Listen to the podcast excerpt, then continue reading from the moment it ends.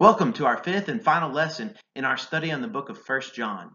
In this video, we're going to take a look at 1 John chapter 5, and I've titled this lesson and this chapter, Things You Know, or at least things that you need to know.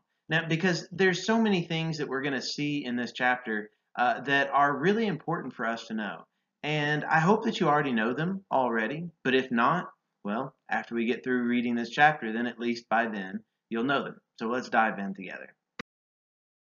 1 John chapter 5, verses 1 through 5. Everyone who believes that Jesus is the Christ is born of God, and everyone who loves the Father loves his child as well. This is how we know that we love the children of God, by loving God and carrying out his commands. In fact, this is love for God, to keep his commands. And his commands are not burdensome, for everyone born of God overcomes the world. This is the victory that has overcome the world, even our faith. Who is it that overcomes the world? Only the one who believes that Jesus is the Son of God. Okay, so already in the first few verses of this chapter, we've come across several things that it's important for us to know. And also I kind of noticed that some of this lesson, it might or might not sound all that familiar to you because as I looked at my Bible, I had some notes from apparently, I guess it's a lesson, perhaps a sermon that I preached back in 2015, but I pointed out some of these things and I started looking at the things that I pointed out, and I think that they're still very important for us to look at because in this chapter, we get kind of definitions of a few things. When you look at verse 3, of course, even up to verse 3, there's been a lot of talk of love. Keep in mind with 1 John, we've seen a lot of talk about love and a lot of talk about light. And really there's a combination of those two themes running back and forth. But definitely the last half is talking a lot about love. And here in verse 3, we find out this is love for God. So, you know, if you're wanting to know kind of this definition, I've pointed these out a few times as we've come across them in 1 John. And I do try to point them out whenever we come across definitions like this one in other books as well. I mean, what are you going to do whenever you're literally given the words, this is love? Well, what is love? There's a bunch of different ways that you can define it. I mean, for example, you probably are pretty familiar with what's often called the love chapter in 1 Corinthians 13. Yeah, that shows you what love is, and that's one way to look at it. But what about here? Verse 3, this is love, to keep his commands. See, there's not this combating nature between, okay, well, is it our faith or is it our works? You know, I think that's so unfortunate that that has been a problem in the church throughout the centuries or throughout the decades, definitely. And that is, you know, sometimes people will focus on one of those things too much, you know, whether about like, well, keeping the command or about having faith in God. Well, here we see that there's this combination. If you love God, you're going to keep his commands. We also find out that his commands, they're not burdensome. And he talks about overcoming the world. Overcoming the world. I mean, that sounds pretty good, doesn't it? To be able to overcome things that we face in this world. In verse 4, we get kind of another definition. So this is love. What's love? Keep the commands of God. Okay, so in verse 4, we find out this is the victory that overcomes the world. So this is the victory. By the way, we sing this song, don't we? That faith is the victory that overcomes the world. Right here, 1 John 5:4, that's where that phrase comes from, that this is the victory that overcomes, that has overcome the world, even our faith. So that's what this victory is. So like I said before, I do hate that there is this contrast that we oftentimes put between following the commands or having faith in God. It's both of those things. Throughout history, if we emphasize either one too much, we've missed the mark. But right here we see what love is it's the commands. And what is this victory? It's this faith. We also find out, okay, so who's going to overcome the world? So there's a lot of overcoming language right here. But in verse 5, we find out a definition of, well, who's going to overcome the world? Only the one who believes that Jesus is the Son of God. Does that describe you? I mean, it can. It most certainly can. Why should we believe that Jesus is the Son of God? Well, look at what he's done. Read through any one of the Gospels, and you will find out that Jesus was and is an amazing person, and he has done great things for you and that still impact you 2,000 years after he lived and he died. But he didn't just live and die. He rose up from the dead. All of this relates to him being the Son of God. And you can have faith in that. And whenever you have faith in that, you can overcome the problems, the struggles, the things of this world. More of that in later chapters. So already here, we find out definitely what love is, and it's commands of God, following it. We also find out what this victory is. It's this faith. But there's more. Let's keep reading. Verses 6 through 12. This is the one who came by water and blood, Jesus Christ.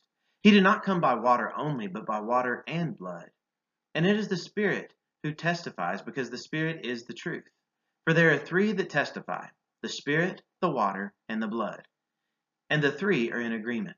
We accept human testimony, but God's testimony is greater because it is the testimony of God which he has given about his Son. Whoever believes in the Son of God accepts this testimony.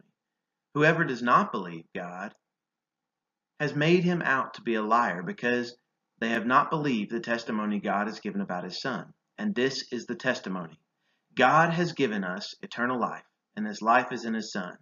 Whoever has the Son has life. Whoever does not have the Son of God does not have life. So in verses 6 through 12 now, we find out a few more things about this truth. So some things that we need to know. The slide before this, we saw what love is. We saw what this victory is. Now in verse 6, we find out, well, who is this one that all of this can be accomplished by? Who's the one who came by water and blood? That's Jesus Christ. So who is the one? The one is Jesus Christ. And I also don't think it's by accident that it's John himself, whenever he wrote in his gospel, he is the one who included that bit of detail whenever the soldier pierced the side, thrust that spear into the side of Jesus, and outflowed water and blood. See, I don't think it's by accident that you have kind of that water and blood emphasis in John's gospel. And here we see it also in this letter. There is something about this water and the blood. And those things, they most certainly carry over into our Christianity. One kind of parallel that I often make of that snapshot in history is that's whenever we actually see the body of Jesus. And that's represented in the Lord's Supper that we take, isn't it? That body of Jesus. The bread represents his body. We also find that the blood is in that snapshot. Whenever that spear is driven into his side, out comes this blood. Well, the blood appears every single week as we take of communion together. It's the cup. It's the contents of the cup. That fruit of the vine, it represents the blood of Jesus. But then we also have that water that comes flowing out right there. Where does that water connect with us? Well, that water has an important part to play in our baptism. It's through that water that we are baptized, but whenever we raise up, we're washed clean by the blood of Jesus, by that sacrifice that he gave in our place. And we take part in this remembrance and kind of this reenactment of what Jesus did, so that we can state at that time forward, we are walking in a new life. Well, all of this comes down to right here, like verse 6, we see this is the one. The one is Jesus Christ. And he is so important. We see that he came not on human testimony. He came on the testimony of God himself. Now, speaking about that testimony, in verse 11, so this is kind of like a fourth thing that we've already seen, fourth or fifth, I don't know, depending on how you want to count some of these things. Let's face it, the important thing is that we just recognize them as we come to them. So we've seen about love, we've seen about victory, we've seen about the one, but now we see in verse 11, this is the testimony. Well, okay, so what is this testimony that we have? God has given us eternal life, and this life is in his Son. I really like how verse 12 says it. And I think the first part of verse 12 really helps bring all of this to a realization for us. Whoever has the Son has life. Okay, so if you want to know about this testimony, if you want to know kind of our part in it, you want to know how we can have part in that, is whoever has the Son has life. I mean, this is so powerful, so wonderful. We see that it's God who grants this gift of life. Not only our physical life every single day, but also our spiritual life, our eternal life. Speaking of eternal life, that's another concept that we need to know. let's keep reading because he's going to talk about this eternal life even more. Verses 13 through 17 now. John says, I write these things to you who believe in the name of the Son of God, so that you may know that you have eternal life. This is the confidence we have in approaching God, that if we ask anything according to his will, he hears us. And if we know that he hears us, whatever we ask, we know that we have what we have asked of him. If you see any brother or sister commit a sin that does not lead to death, you should pray, and God will give them life. I refer to those whose sin does not lead to death. There is a sin that leads to death. I am not saying that you should pray about that. All wrongdoing is sin, and there is sin that does not lead to death. Okay, so let's kind of approach these things as we go, because I think that here in this passage, I'm just going to openly, kind of tell you this up front. At first, I think there's some concepts that might be difficult for us to believe. I know that seems kind of strange, but that'll make sense in a moment. It can be difficult for us to believe, but we know what we are supposed to believe. But as we go throughout this text, like in verses 16 through 17, we're going to see this stuff about sin leading to death or not leading to death. There's different ideas of exactly what that is, and it becomes a little unclear exactly what John is talking about. So we start off with something that, yeah, it might be difficult to understand, but we know that we have to. And then as we go on, we find out that we come to something that is kind of a little difficult to understand because we're not even sure exactly what he's talking about. Maybe you have a better idea about it than I do. I don't know. Let's just look at these things together. Here in verse 13, I love this statement that we have. And this is one of the things that I think that we need to hold on to and recognize that we may know this. In verse 13, he says, so that you may know that you have eternal life. That you may know that you have eternal life. If I were to ask you the question, do you know that you have eternal life? What would your answer be? Now, I mean, obviously, after you read this verse, you're like, well, it says I'm supposed to know that I have eternal life. But, really before I looked at this verse, sometimes we have a difficult time with that. Because, I don't know exactly how it has come to us, but I find myself with this difficulty as well. And that is kind of sometimes we don't want to so boldly proclaim that we have eternal life, because if we boldly proclaim that we have eternal life, then that can kind of come across as if we are being arrogant about it or prideful about it. So, I mean, sometimes we don't want to boldly proclaim that we have this eternal life and that we know that we have eternal life because we don't want to come across as arrogant. However, this passage goes against that concept. It actually teaches us, and in fact, there's numerous passages that teach us this very same thing, and that is that you can know that you have eternal life. But, because you can know that you have eternal life, you can also know that you don't have eternal life. It kind of works both ways in this. And I think we as Christians really do need to rest on this great testimony, this great promise that we can know that we have eternal life. If we go the reverse of what I just described earlier about how, we don't want to come across arrogant, so we don't want to always boldly proclaim that we know that we have eternal life. Okay, if we want to go the opposite of that, then, that's not always a good way of looking at it either, in the sense of, we are so afraid that we don't really have eternal life, or maybe that we've messed up in this area or that area. Let me just point out something that I hope is obvious to all of us. You're human. I'm human. We make mistakes. So what it means to have eternal life, it does not mean that you are perfect. What it does mean is that you believe in the name of the Son of God, and that is the name of Jesus Christ. So you believe in the name of the one who is perfect. You yourself are not perfect. Okay, you're never going to be perfect. But you have faith in the one who is perfect. The one who has already overcome the world. He's already overcome death. He's already overcome every single obstacle that has been thrown his way. He's overcome it. That's why we looked at earlier. Well, who is the one? That's Jesus Christ. It's the one who is so important and everything about us. So we can know that we have eternal life because we know how great of a sacrifice that is that Jesus gave for us. We don't need to think little of it by diminishing the confidence that we can have. However, we also don't need to be so confident in it that we become arrogant. There is a difference between confidence and arrogance. We don't need to confuse the two, either in the way that we act or the way that we think. In fact, this whole passage, if you look in verse 14, it's talking about this confidence that we can have whenever we approach God. I mean, if you just take a step back and recognize how great of a thing that is, in the Old Testament, the only way they could approach God, typically, was by going closer and closer to the tabernacle or to the temple, where God said, this is where I'm going to come in contact with you here on this earth. Now, there were some other occasions, of course, from time to time, but approaching God typically meant approaching the temple like that.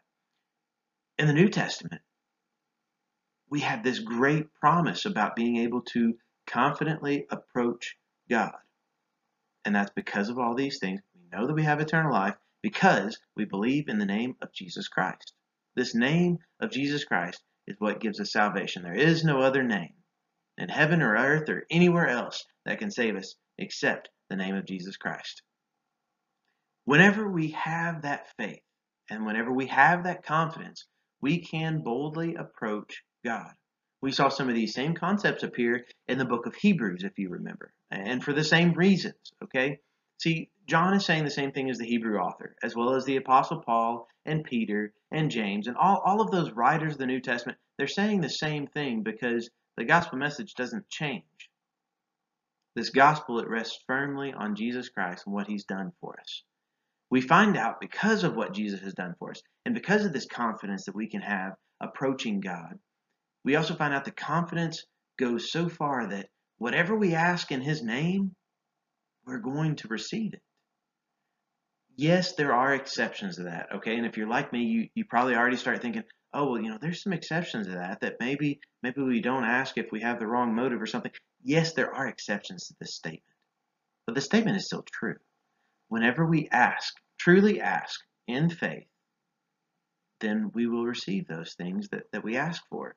Of course, if they're in the will of God, because even Jesus himself, he prayed, Father, let this cup pass from me. Did that cup pass from him? No, because he also prayed with that prayer. He said, not my will, but your will be done. That needs to be our prayer too. We might have our own way that we want it worked out, and it's okay to ask God that it work out that way. But be aware that that's not necessarily the best way. That's not necessarily the only way. That's not necessarily even the way it should work out. God knows those things we need to have within our prayers, not my will, but your will be done. Now as we come to verses 16 and 17, it is a little confusing because he kind of talks about these two different categories. So let's make sure that we recognize a few things that we obviously can notice from this passage. One of them I think so important is verse 17, the whole verse. All wrongdoing is sin, and there is a sin that does not lead to death. Okay, we got to recognize all wrongdoing is sin. Definitely, okay? We get that. So whenever we start from that, then we can start to try to figure out, okay, so there is this sin that does not lead to death. What does that mean about this death? Is he talking about physical death? Is he talking about spiritual death? And there are different ways to explain this. And I'm just going to tell you that, I kind of wish that I had sort of a better way of explaining it, because it seems to me that if you try to answer it one way or try to answer it another way, there still seems to be a little bit of problems with it. But obviously what John was saying, it made sense to him and it made sense to the people that he was writing to. Even for us, sometimes, we see these phrases and it takes us a little while to figure these things out and piece them together. That's one of the beautiful reasons that we are called to come together as a church, is because when we come together, we can discuss these things and be like, okay, so I've been reading in 1 John about how there's this sin that leads to death and the sin that doesn't lead to death. And then we can discuss those things and build one another up by kind of looking at them and trying to figure out what the whole counsel of God is and the things that we should be about. So here, there is this sin that doesn't lead to death. There is a sin that does lead to death. And he's talking about whether or not we should pray for these things. I mean, typically the advice that I give is that, pray for people, obviously. But the sin that leads to death, there's something different about that. Perhaps, and I'm just saying perhaps, you know, this is a maybe. Maybe that sin is just a sin of such rebellion that they are not going to repent. I mean, maybe that is the case. You know, maybe it kind of comes down to the point of sort of that concept that Jesus says to, well, just shake the dust off of your feet and move on. Maybe that's what he's getting at here about this sin that leads to death. Maybe it's that type of rejection of everything that God stands for and everything that the Holy Spirit stands for. Perhaps that could be the best way of answering this. There could be other ways of looking at it, but when it comes down to it, it does still seem like prayer needs to be a part of what we do. And maybe we're also looking at this. When you see in verse 16, another statement that's mentioned is, if you see any brother or sister. So we're not talking about kind of just people out in the world. We're talking about a brother or sister. And if they commit a sin that doesn't lead to death, we should pray for them. What type of sin would that be? Well, I mean, you know, the sins that we commit, those are sins that we aren't necessarily living a lifestyle of sin, so to speak, like always just trying to do, you know, what's wrong. We're not in that type of situation, because most of us who are brothers and sisters, we're trying to do what's right. Are we going to sin? Yes. Should we pray for one another? Yes. I think that's what we see in verse 16. But this other sin, it gets a little confusing. I'll just give you that. And maybe you have a little bit better way of working that out. But what we do see is all wrongdoing is sin. We need to avoid sin, most certainly. And we need to pray for people that they can have life and that they will be able to receive this life from God. If we keep looking, we're going to see a few more things that might be important to recognize whenever we look about this sin that does lead to death versus the sin that doesn't lead to death. There's a lot going on in the world in which we live. Let's keep looking. Verses 18 through 21 now. We know that anyone born of God does not continue to sin.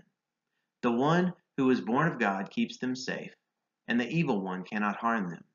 We know that we are children of God, and that the whole world is under the control of the evil one. We know also that the Son of God has come and has given us understanding, so that we may know him who is true, and we are in him who is true by being in his Son, Jesus Christ. He is the true God and eternal life. Dear children, keep yourselves from idols. And with that final statement, the book of 1 John ends. But there's so many things even here in the last few verses that are important for us to recognize. I think that you do need to notice verses 16 and 17 come right before this passage that we're getting at. So now we see in verse 18, he's talking about anyone born of God. That would be that brother or sister that he mentioned in verse 16. So anyone born of God does not continue to sin. Well, what does that mean? Of course we continue to sin in the sense of you're going to sin. What this does mean is you're not going to continue to live within that sin where you just don't even try to do what's right. That's the type of thing that we see here about being born in God. It means there is a difference between you and someone of the world who is just in sin all the time and doesn't care to do any better than that. No, if we're born of God, we have to be different than that. How can we be different than that? We can be different than that because the one, talking about Jesus Christ, he's been born of God. He'll keep us safe. And we also have this promise that the evil one cannot harm us. Isn't that great to know? Well, we also find out a little bit of a scary statement in verse 19 when you look at it. He says that we know that we are children of God. That's not the scary part. That's the good part. The next part's the scary part. And that the whole world is under the control of the evil one. Now, I'll just tell you that typically, you know, I'm the type of person who, I guess you might say, oftentimes I try to look at the world and things around me as, you know, the glass is half full rather than half empty. You know, I guess that's the type of person that I tend to be. But, you know, there's a bunch of passages like this in the Bible that really don't speak about the world and the current kind of world powers, if you want to say that. And I'm not talking about world powers in the sense of physical powers. I'm talking about world powers in the sense of these spiritual powers, because we're looking at something spiritual here. Verse 19 is not talking about the world being under control of like the evil one. This isn't saying that like Satan is physically the one who is, you know, within our government and then all these other governments. That's not what we're talking about here. We're talking about a whole nother level. We're talking about the spiritual realm, the spiritual world around us here. This whole world is under this control of the evil one. And that would be, you know, of course, Satan, devil. I mean, he has a few different names. None of them are really good, of course. But the way that we look at here, it does seem very negative. And it does seem kind of scary whenever you think about the world being under the control of the evil one. But what exactly does that mean? I want to remind you before you let that maybe scare you a little too much. Remember what John has already told us. Remember 1 John 4:4? There's a song that I even kind of mentioned in the last week. You know, 1 John 4:4. It talks about how Christ is greater than the one who is in the world. So the one who's in the world, yeah, it's Satan. Okay, Satan, he's got control of the world. We see that. We recognize that. And if we try to live our lives in such a way that we don't understand that or don't recognize that, then we might find ourselves doing something that we shouldn't be doing, you know, or approaching things the wrong way. But here, the world is under the control of Satan. But we know that the one who is in us is greater than the one who's in the world. Jesus Christ is greater. Jesus Christ has already defeated him. Do we really need to worry that the whole world is under the control of the evil one? And you might also be wondering, if this evil one has already been conquered, how does he still have this power? Well, this is part of how God has seen fit to redeem the whole world and how he's seen fit to work things out.